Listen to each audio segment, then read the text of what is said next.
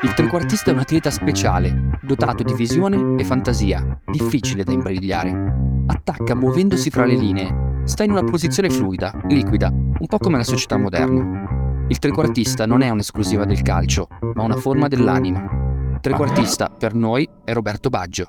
Io sono Carlo Pastore e lui è Giorgio Terruzzi.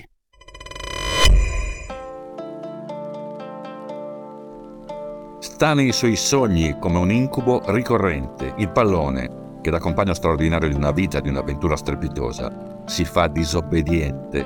Cosa fu? Un grumo di terra, una lieve contrazione muscolare, l'ultima tra tante, troppe. Fu Dio, notoriamente brasileiro. Fu il tocco celeste di Ayrton Senna, appena volato in cielo. La palla in cielo anche lei, infatti, non un pallone qualunque peraltro Campionato mondiale di calcio 1994, luglio, il mese, giorno 17, non proprio un numero da fortuna. Italia contro Brasile, nulla di più atteso, gradito, perfetto. Un traguardo che aveva cercato, puntato, tutto, ecco. Sin da quando era un piccolo bambino e sognava di fare il calciatore e di diventare un campione. Di giocare vestito di azzurro e di arrivare proprio sin lì. Una finale mondiale contro il Brasile. Era ambizioso il desiderio, era cosa fatta, quasi fatta. Perché se Roberto Baggio sbaglia un rigore, beh, addio. Anche se prima di lui avevano sbagliato in due, Baresi e Massaro, due inciampi ininfluenti, anche se decisivi. Brasile campione, per volere di Dio, di Senna, se non altro. Questo resta nei sogni di Baggio, non l'oro di un altro pallone, non le gioie del suo viaggio magico, non i dolori delle sue ginocchia fragili, un velo di amaro per sempre, come sempre, accanto al dolce del suo genio amatissimo, in un'alternanza che a lui soltanto appartiene. Alto, il campionato del mondo è finito, lo vince il Ciao Giorgio. Buongiorno. Roby Baggio, due scudetti, una Coppa Italia, una Coppa UEFA, un pallone d'oro, 643 partite, 291 gol, ha giocato eh, Juventus, Inter, Milan, Fiorentina, Brescia, Eppure la prima cosa che ricordiamo di lui è quel rigore sbagliato a USA 94. E beh, perché è una cosa che più ricorda lui, più sogna. Eh, io l'ho incontrato pochi anni fa nella sua casa eh, con la sua famiglia attorno e mi ha, mi ha detto che si sogna.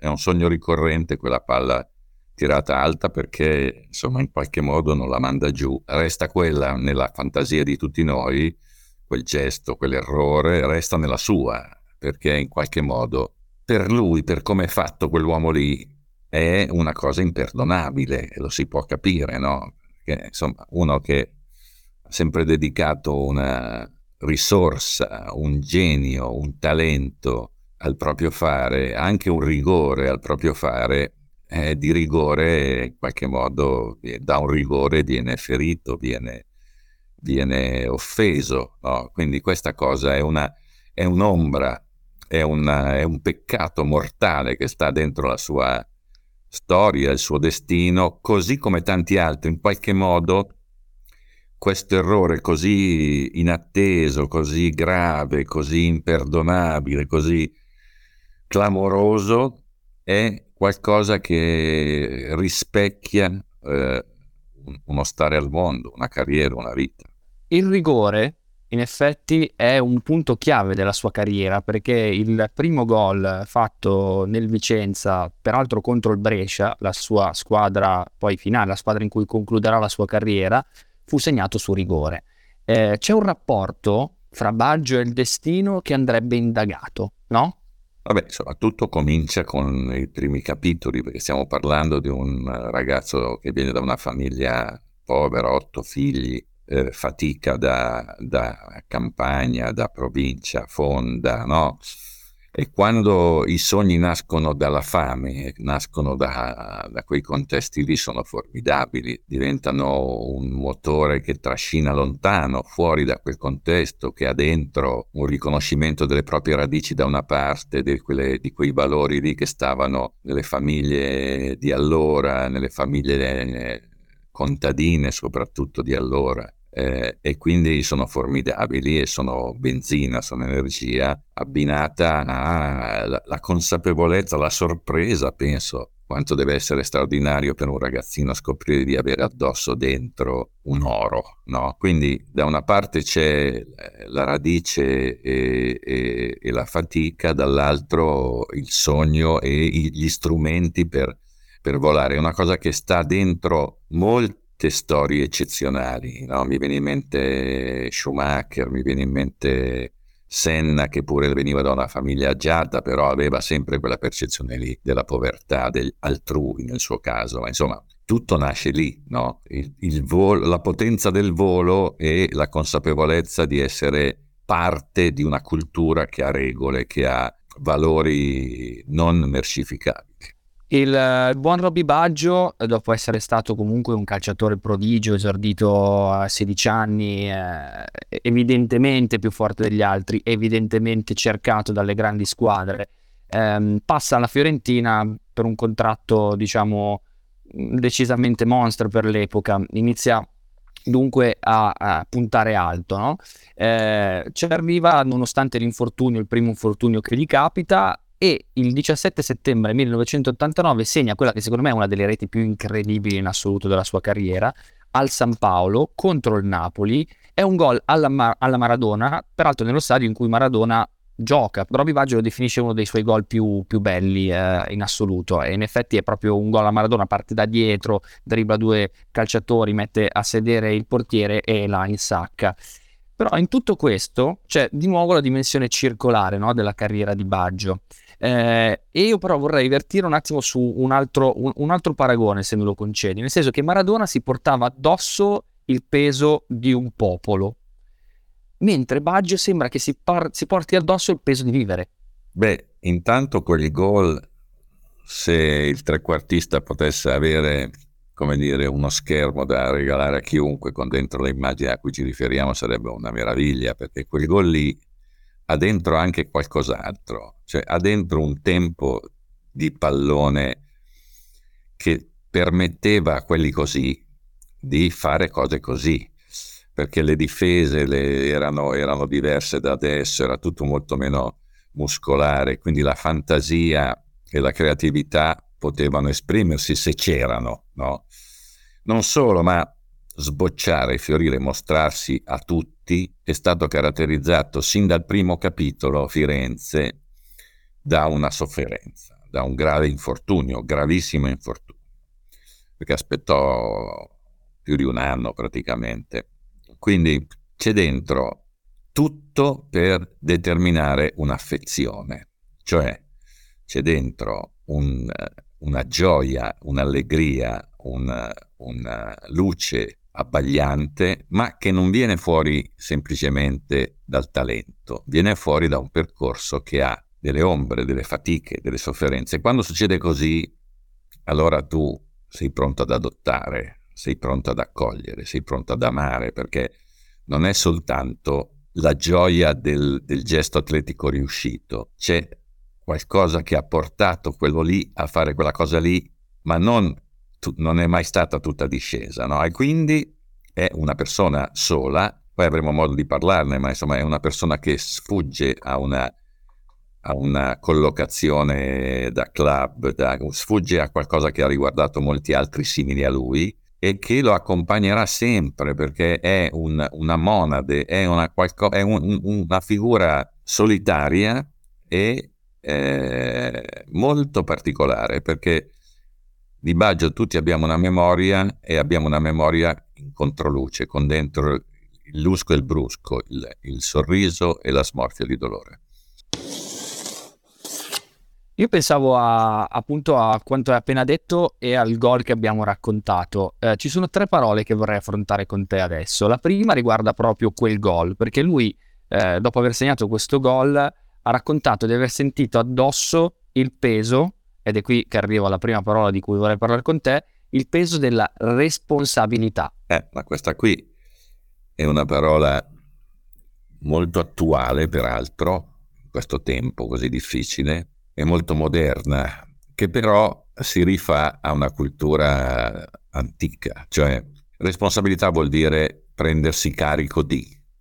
Di che cosa? Eh, beh, ognuno ha di fronte a sé una gamma di, di, verbi, aggettivi da utilizzare a questo proposito. Nel suo caso torniamo a, a quello che avevamo detto prima, cioè il fatto di essere da una parte un privilegiato, dall'altra una persona capace di risolvere, di prendersi carico appunto di un gruppo di giocatori, di, una, di un gruppo di tifosi, di una famiglia. Quindi stiamo parlando di una, di una persona che aveva un codice precocemente, un codice eh, etico molto rilevante, poi come sempre e per fortuna connesso a delle, a delle grandi contraddizioni, perché insomma le grandi contraddizioni sono strumenti che permettono di anche di misurare una grandezza, una, una, una, perché la grandezza ha dentro anche l'errore, la, il fallace, il, il, il, non comprensibile. Quindi in qualche modo responsabilità sta a eh, un, una, una, carriera, una vita, una, un modo di crescere dentro una cultura che, l'abbiamo detto prima, specifico, particolare che resiste e quindi poi tras- trasferito in, un, in, una giocosità da sport diventa una perla, diventa un elemento di attrazione molto evidente. Esatto, poi c'era questa dimensione anche se vuoi appunto legata al concreto, alla terra, al lavoro che, il, che lo costringeva da un punto di vista etico e morale a guadagnarsi ciò che aveva ottenuto, cioè a voler guadagnarsi ciò che aveva ottenuto. L'ha ripetuto più volte, io sono arrivato fin qui perché me lo sono meritato, perché ho lavorato perché mi sono impegnato. Però c'è una cosa che ti puoi impegnare quanto vuoi, ma se non ce l'hai, eh, non ce l'hai. E quella roba lì, in questo caso, sono i piedi, sono i piedi di Roberto Baggio, sua, il, suo, il, suo, talento unico, rarissimo. E, e, qui arriviamo alla seconda parola di cui vorrei eh, parlare con te, eh, fantasia. Ecco, la fantasia è un'altra cosa che per saltare fuori, per volare, ha bisogno di, un, di uno stato di grazia, di un contesto, no? E qui stiamo parlando di una persona, di un, di un campione che eh, non sempre e non facilmente si è messo o si è trovato nella condizione per liberarla questa fantasia, per motivi diversi. La prima, la prima è che ha patito, cioè ha, ha, ha, sofferto molto più di molti altri campioni, eh, proprio sofferenza fisica indicibile. Lui mi ha raccontato quando l'ho visto lì, suo figlio giocava in giardino a palla, mi ha detto che non ce la fa a giocare nemmeno con i suoi figli, non proprio, non ne può più oggi. Tanto ha patito e ha sofferto, quindi c'è dentro quella, quella cosa lì che gli ha impedito di liberarla la fantasia.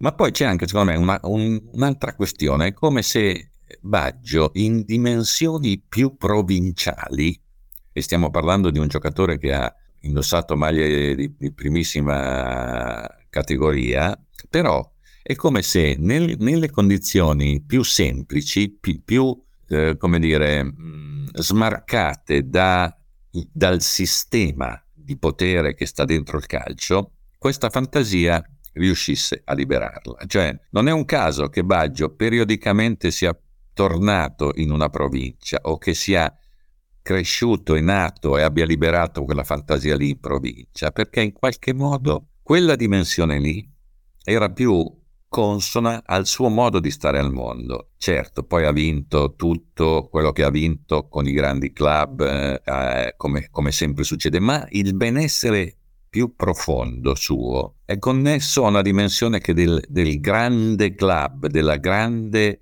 struttura calcistica, con quella rete di interessi, con quelli... lui ha avuto molti dissidi anche per questo, credo, no? Cioè, insomma, lui sem- ha sempre avuto delle relazioni più semplici e quindi più felici con persone che hanno, avevano nel, nei confronti del calcio una visione più semplice e dunque più felice. Con una non, non, casuale parentesi clamorosa, lunga e festosa con la nazionale, perché con la, naz- la nazionale è il luogo di tutti e quindi il, il, come dire, la relazione è talmente davvero popolare che persino il sistema calcio passa in secondo piano. Assolutamente, mi ha anticipato la terza parola che sarebbe stata provincia, perché in effetti lui è partito dalla provincia, dal Vicenza, è andato a Firenze, che è una città, ma certamente non è fra le, diciamo, le grandi squadre del calcio italiano in termini assoluti. Eh, poi ha giocato in Juventus, Inter Milan, però alla fine a Bologna e poi successivamente a Brescia ha trovato il eh, suo Zenit vicino a casa con un allenatore che è eh, Mazzone a, a, Brescia che è, è, è proprio il, il, simbolo degli allenatori provinciali no? per atteggiamento, per linguaggio. E, ehm, in fondo l'Italia è provincia, eh, la ricchezza dell'Italia sono le piccole e medie imprese, no? Cioè il, l'Italia è tutta un campanile, si dice, quindi in questo senso incarna eh, e lo incarna anche per meriti poi tenuti sul campo l'icona del giocatore nazionale.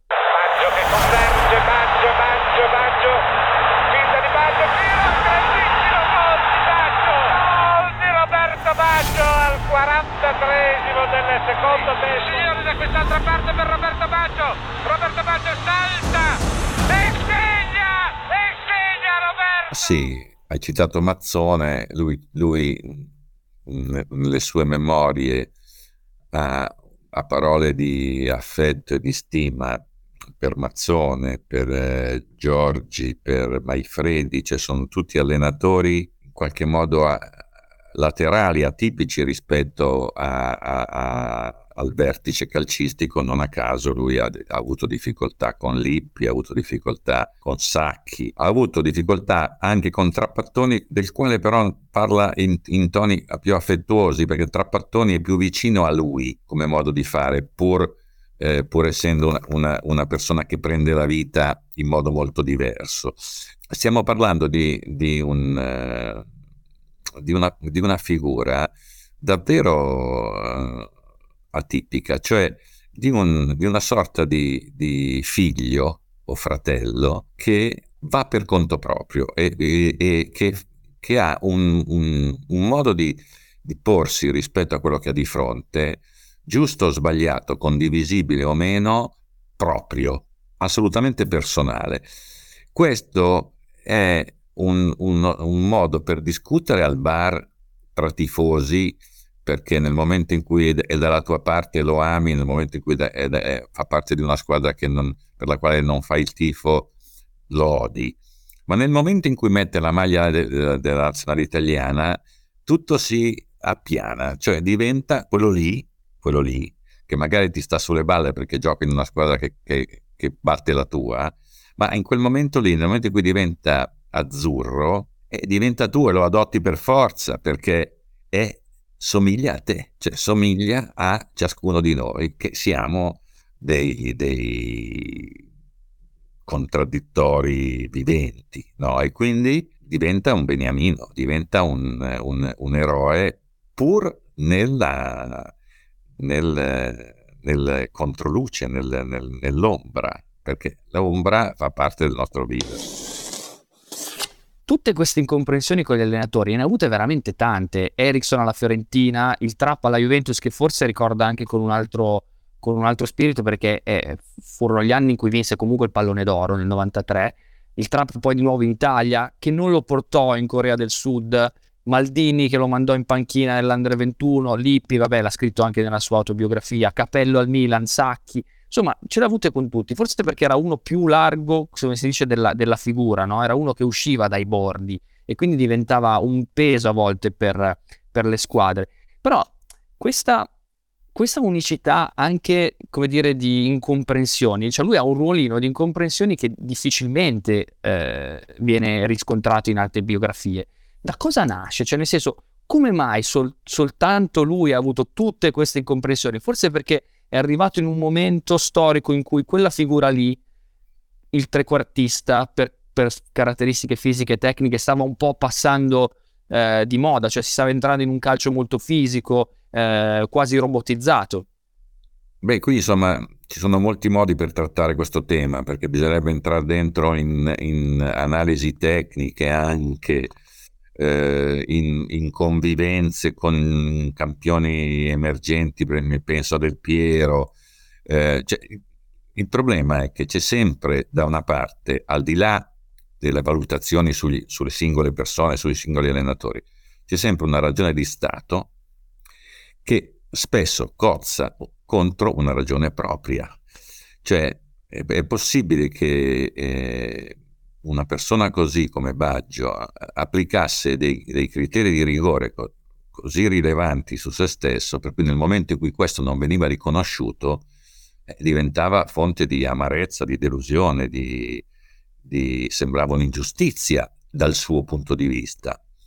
E c'è sempre anche, c'è sempre anche un, un possibile lo, errore di valutazione rispetto a un panorama, panorama ampio, pensando a sé. Quindi insomma è difficile andare dentro ogni dissidio e trovare una ragione e un torto. Certamente una persona come Baggio che applicava il fatto della sua spiritualità, il fatto della sua eh, fede così accentuata, così rilevata nel buddismo, è un segno, no? è, è, un'indicazione importante, cioè come se mi viene in mente Senna ancora una volta, cioè nel momento in cui tu eh, fai un esame di coscienza approfondito, eh, quando questo il, non viene riconosciuto, quando viene riconosciuto ben altro o tutt'altro, ci resti male. Il problema è che, come, come, abbiamo imparato sin da piccoli, i punti di vista sono tanti quanti sono le persone, quindi non è detto che il tuo debba essere quello dominante, no? anche se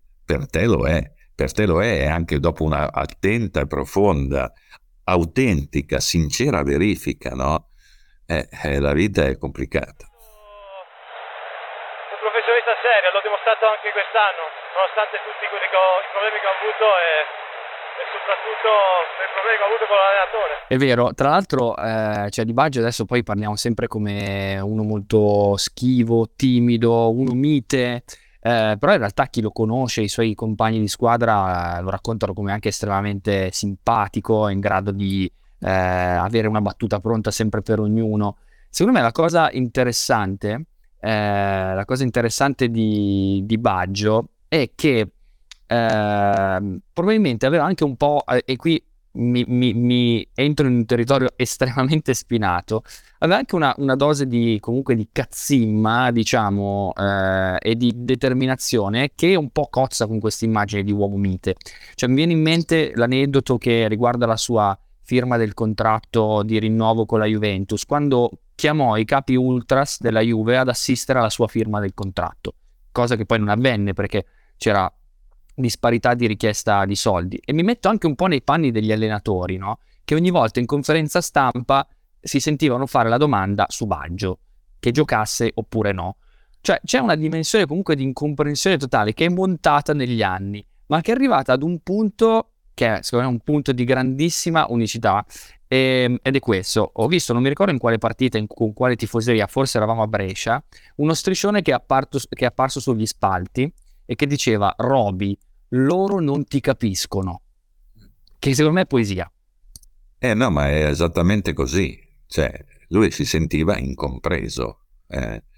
Ma insomma, noi stiamo parlando di, di, una persona che aveva, come dire, l'abbiamo detto prima, no? un forte senso di responsabilità, il desiderio ripetuto sempre di far divertire le persone, di dare allegria attraverso il suo fare. E nel momento in cui questo, che determina a sua volta un percorso di fatto è, è importante, di grandi sofferenze, cioè per arrivare a fare come a, a, dare il proprio meglio, lui è passato attraverso più inferni.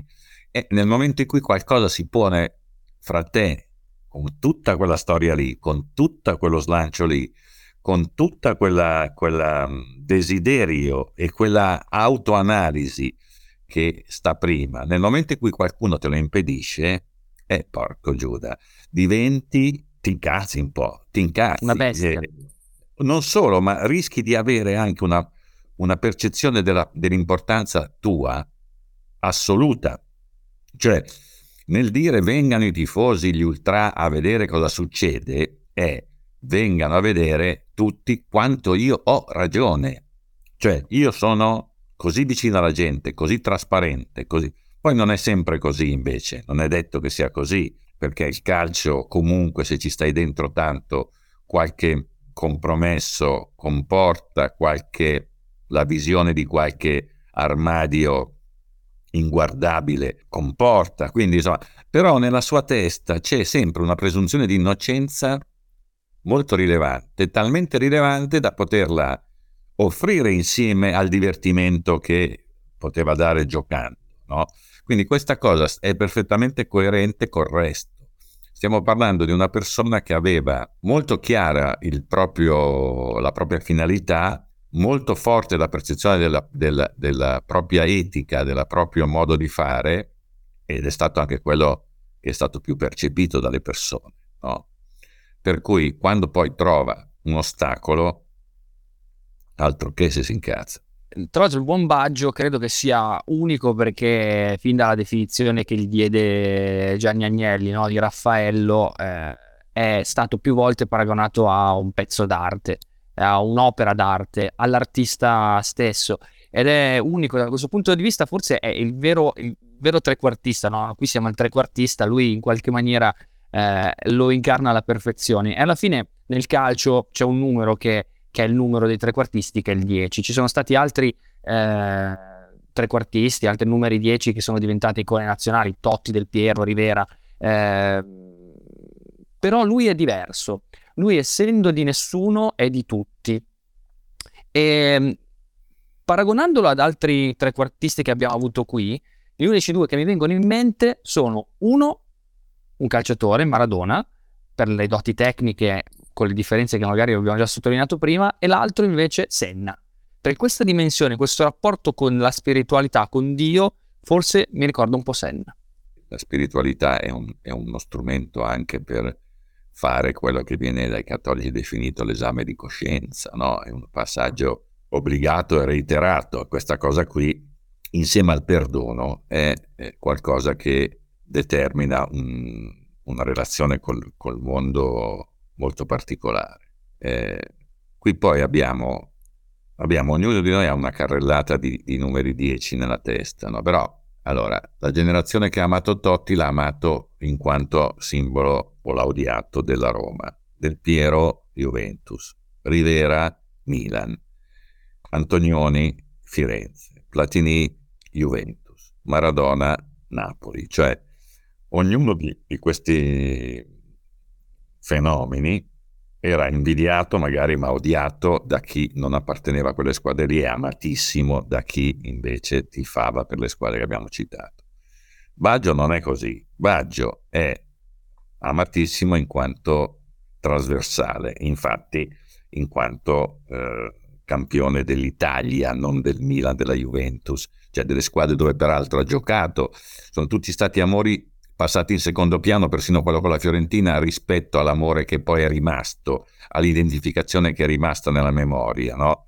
Per esempio, io che, so, che ho 61 anni, Baggio lo metto più vicino a Rivera che agli altri, perché è lo stesso tipo di relazione che ha generato Rivera, cioè un godimento di ah, sapere che gioca Rivera o che gli passano la palla durante la partita, non solo te l'aspetti, ma lo desideri perché può succedere qualunque cosa ripeto, dentro un tempo molto diverso dall'oggi, dove il, il, queste figure qui hanno, fanno molta più fatica a manifestarsi, perché più, ci sono più altre valenze che la fantasia e la libertà per manifestarla.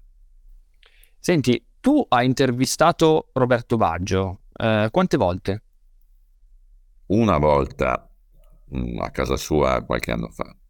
Quindi era quando aveva già smesso di, di giocare. Eh, di cosa avete parlato? Sì, di tutto, perché quando ti capita un'occasione così, eh, visto che stiamo parlando di una persona che non, non concede tutti i minuti un'intervista, abbiamo parlato di tutto, abbiamo parlato dei suoi dolori, dei suoi sogni, dei suoi amori, del suo, del suo, della sua sostanzialmente c'è un unico tema che viene fuori parlando con Baggio, cioè di quell'amore così straordinario, formidabile con, con il calcio, eh, però caratterizzato nel bilancio da delle sofferenze gigantesche. Abbiamo parlato di quell'ultimo giorno del scommiato a San Siro nel maggio 2004, quando disputò la sua, la sua ultima partita così festeggiato, omaggiato da, dai giocatori in campo, ricordo Maldini, cioè,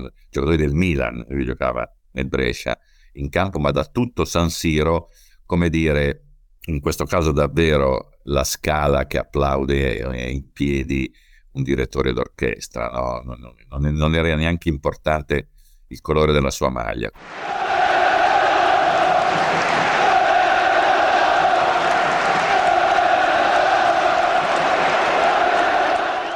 Questa cosa secondo me è, è motivo di conforto e di orgoglio ancora adesso eh, dentro Baggio, eh, il quale però probabilmente ha oggi altre, altre sfide, una, è, è, padre, è marito, è una persona che farà, farà altre cose, fa altre cose. Ha provato, non a caso, a, a tornare in gioco con la federazione e ancora una volta il, il, il, palazzo, il rapporto col palazzo è saltato sul nascere, no? dove c'era da una parte un, una, un uomo che aveva meditato e proposto e, e, segnato una strada e questa strada non, era, non è stata accolta. È la stessa cosa che è successa altre volte. No? Quindi in qualche modo è un uomo solo, secondo me, o comunque condannato alla solitudine per sempre, no?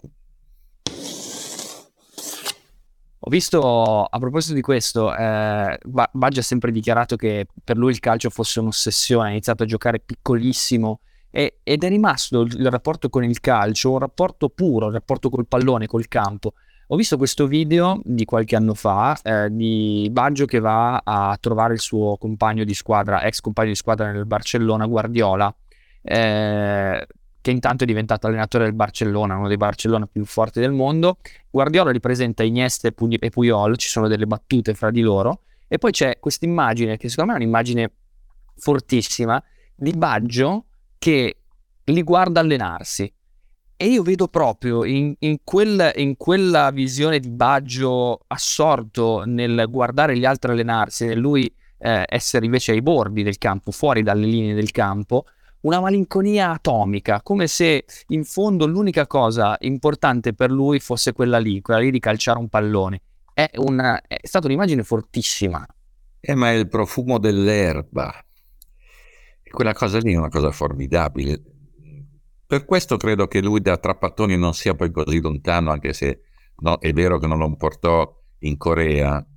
Non, non, penso per una questione personale, penso che Trappattoni non lo portò perché aveva in mente un progetto che non lo, non lo, non lo comprendesse o comunque eh, non si fidava delle co- sue condizioni fisiche, ma il profumo dell'erba è una frase bellissima perché ci fa capire, fa capire a ciascuno di noi il, il, l'aspetto giocoso e infantile del, del rapporto con, col calcio, con lo sport, col gioco. No? E questa cosa è stata sempre preservata da Baggio ed è, ed è ciò che l'ha più connesso alle persone che guardano, che guardavano, che ancora possono rivederlo, perché c'è quella roba lì, c'è il piacere giocoso, infantile del gioco eh, come, un, come, come, dire, come, un, valore su, supremo, è la cosa che più conta, è la cosa che più ci riguarda. E poi diciamoci la verità, cioè Baggio è stato un'icona,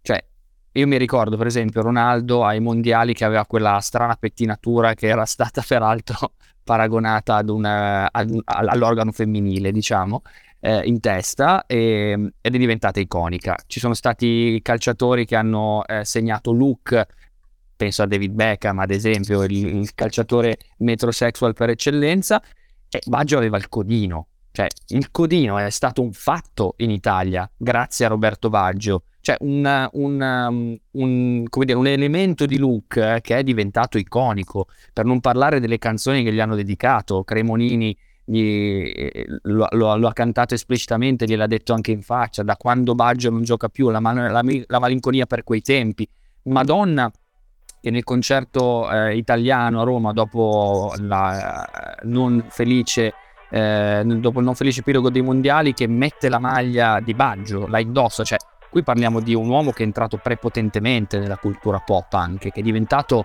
un, un elemento pittorico quasi egli stesso. Beh, intanto il codino, No, allora, ogni gesto anticonformista ha un prezzo potenziale, devi saperlo fare e saperlo sostenere, no? Perché sennò sei un pirla. Allora, Baggio ha potuto permettersi il codino, così come altri, così come Ronaldo a cui facevi riferimento tu, si è potuto permettere, perché questa cosa veniva ammortizzata e fatta passare grazie a un qualcos'altro che, che consentiva a queste figure di poter essere anticonformisti. Quindi è un lusso da pochi ed è un lusso che fa parte, che incrementa se il protagonista lo sostiene con altro, con i gesti, con il suo fare, diventa un elemento che entra in circolo, diventa un elemento ancora una volta della, della cultura popolare, cioè lo identifichi ancora di più, è quello lì, quello col codino, quello con la cresta. Mi vengono in mente queste masse di tatuaggi che vediamo oggi, che a un bel momento, come dire, accomunano tutti, no? non, è, non, c'è niente di originale, sono tutti tatuati, chi se ne frega. No? Invece il gesto, come dire, eclatante, la, la, la capigliatura di Ronaldo allora, così come il condino di Baggio, è qualcosa che appartiene non al campo, a un altro universo, a un altro contesto e che invece in campo determina una verifica. Cioè, vediamo se questo qui col codino, perché sennò è quel pirla lì col codino, invece no, è, è Baggio che ha il codino e fa Baggio.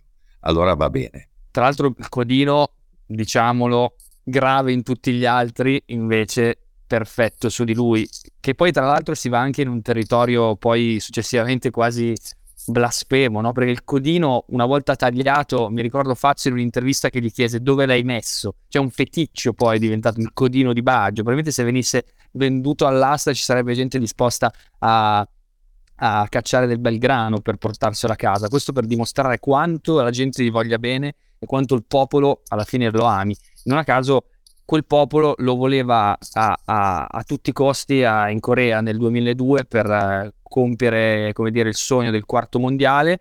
Eh, Baggio durante quella stagione ebbe l'ennesimo infortunio eh, recuperò in fretta e furia, segno di una forza d'animo pazzesca, no? che ha a che fare con il buddismo. Io vorrei chiudere, diciamo, su, su questa che è un, altro, è un altro fattore di unicità assoluta, no? eh, quella di essere un calciatore dichiaratamente buddista, forse l'unico fra i grandi calciatori del mondo. Namyo renge yo, namyo renge yo, namyo renge yo, namyo renge yo, namyo Beh, è una... equivale al codino ancora di più forse, no? Cioè io sono così, io ho una mia vita, una mia addirittura, ho una mia, un sistema mentale che va in quella direzione lì e questo mi rafforza, non mi indebolisce e te lo faccio vedere. Quindi questa cosa altrimenti sarebbe rimasta un, so, un segreto, una cosa molto più intima. Invece lui l'ha, l'ha trasformata in, un, in, uno strumento fortificante per sé, no? E quindi, ancora una volta, una concezione della propria forza trasferita, tra l'altro su un tema così che ha dentro anche, ancora una volta, la percezione delle debolezze umane, perché sennò della religione non ce ne faremo niente, no? C'è sempre un modo per specchiarsi nel bene e nel male. Quindi, insomma, è un ipercodino eh, ideologico, in questo caso spirituale. Grazie Giorgio. Grazie a voi. Abbiamo un ragazzino nato per correre, per giocare, abbiamo un fuoriclasse precoce, indiscusso, abbiamo un uomo in campo in lotta ben prima, durante e dopo i minuti 90. Gioie intime, gioie offerte, secondo massima e prima aspirazione, sofferenze assolute ferite sull'anima e sulla pelle, secondo un carattere che va a sbattere prima o poi e comunque contro avversari e personalità troppo diverse dalla sua. Un campione amatissimo, un giocatore odiatissimo, per molti versi un incompreso, suscettibile, mai comodo preso da una disciplina interiore sua soltanto e mai mercificabile da una spiritualità protetta ma vispa. Il suo conforto la vera bussola di un percorso in controluce. Roberto Baggio, memorabile, presente nel ricordo, nella fantasia come una stella filante, abbinata ad un qualche inevitabile rimpianto, proprio e comune, come capita sempre, quando c'è in gioco qualcosa che non appartiene a nessun pallone, sta altrove, tra il cervello e l'anima, dove risiedono gli enigmi più insistenti della nostra esistenza.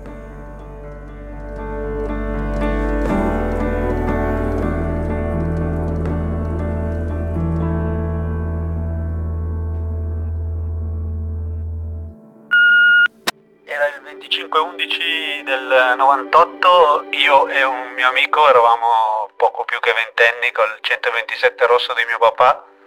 Siamo andati a San Siro a vedere questa partita Eravamo al terzo anello, ricordo 1-0 per l'Inter, gol di Zamorano, poi pareggio di Seedorf.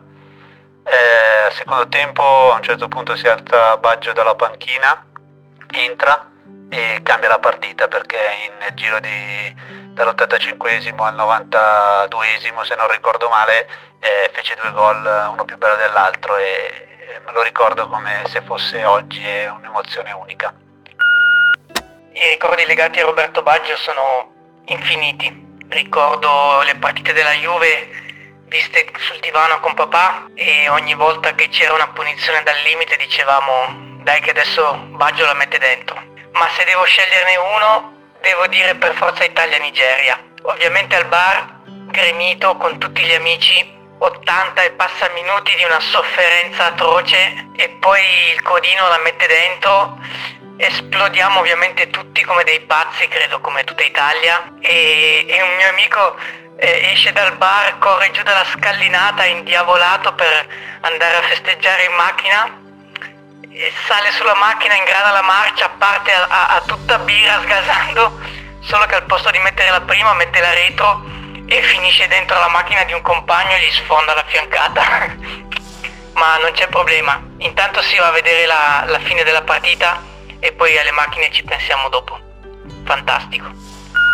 Il ricordo che di Baggio è molto personale, risale all'ultima stagione che ha giocato quando col Brescia venne per l'ultima volta nella città dove abito a Torino. Stavo vicino a delle Alpi e il padre di un amico trovava sempre il modo di, di farci stare eh, dove, arrivavano, dove arrivavano allo stadio Pullman delle, delle, squadre e quella volta lo pregai di portarci proprio per Baggio e lui si avvicinò ai tifosi per salutarli accalcati lì che appunto erano lì per lui mi diede insomma, un buffetto sulla testa e sfiorò il codino che all'epoca portavo proprio come tanti ma proprio perché lo ammiravo e mi disse molto bello non tagliarlo e io in effetti non lo feci per uh, almeno una decina d'anni quando vinse il pallone d'oro. Si presentò alla cerimonia con un maglione normale. Certo, non c'è nulla di male nel, nel presentarsi con lo smoking a una cerimonia, però mi colpì proprio questa sua troppa normalità. Era il 24 maggio del 95, io facevo il raccattapalle per l'Ellas eh, Verona e l'ultima partita al Bentegodi fu quella con la Juventus. Finì 3-3 con il Verona che era rimasto sopra per tutta la partita e fu raggiunto al 95esimo. Il gol del 3-2 fu proprio di Baggio, una punizione a incrociare che io vedi benissimo perché mi trovavo esattamente sulla stessa linea di tiro. Una di quelle cose che difficilmente dimentichi, una traiettoria inaspettata e di una precisione chirurgica, eh, tanto che il pallone rimbalzò sul palo e si infilò alle spalle di Gregori. Quella partita per me fu magica, per la prima volta vedevo veramente da vicino Baggio, il divin Codino. E voglio ricordare Baggio con questa immagine, che è un'immagine che potrebbe essere il manifesto dello stile, dell'eleganza, dell'arte. Il calcio di Roberto, perché quel 24 maggio 95 io Baggio l'ho visto da vicino.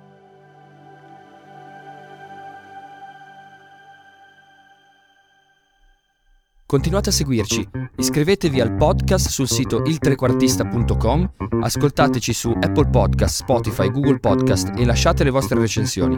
Seguiteci sui nostri canali Facebook, Twitter e Telegram e se volete partecipare attivamente alla realizzazione del podcast iscrivetevi al gruppo Telegram. Avete sentito Carlo Pastore e Il Trequartista è un progetto 731 Lab da un'idea di Alessio Albano.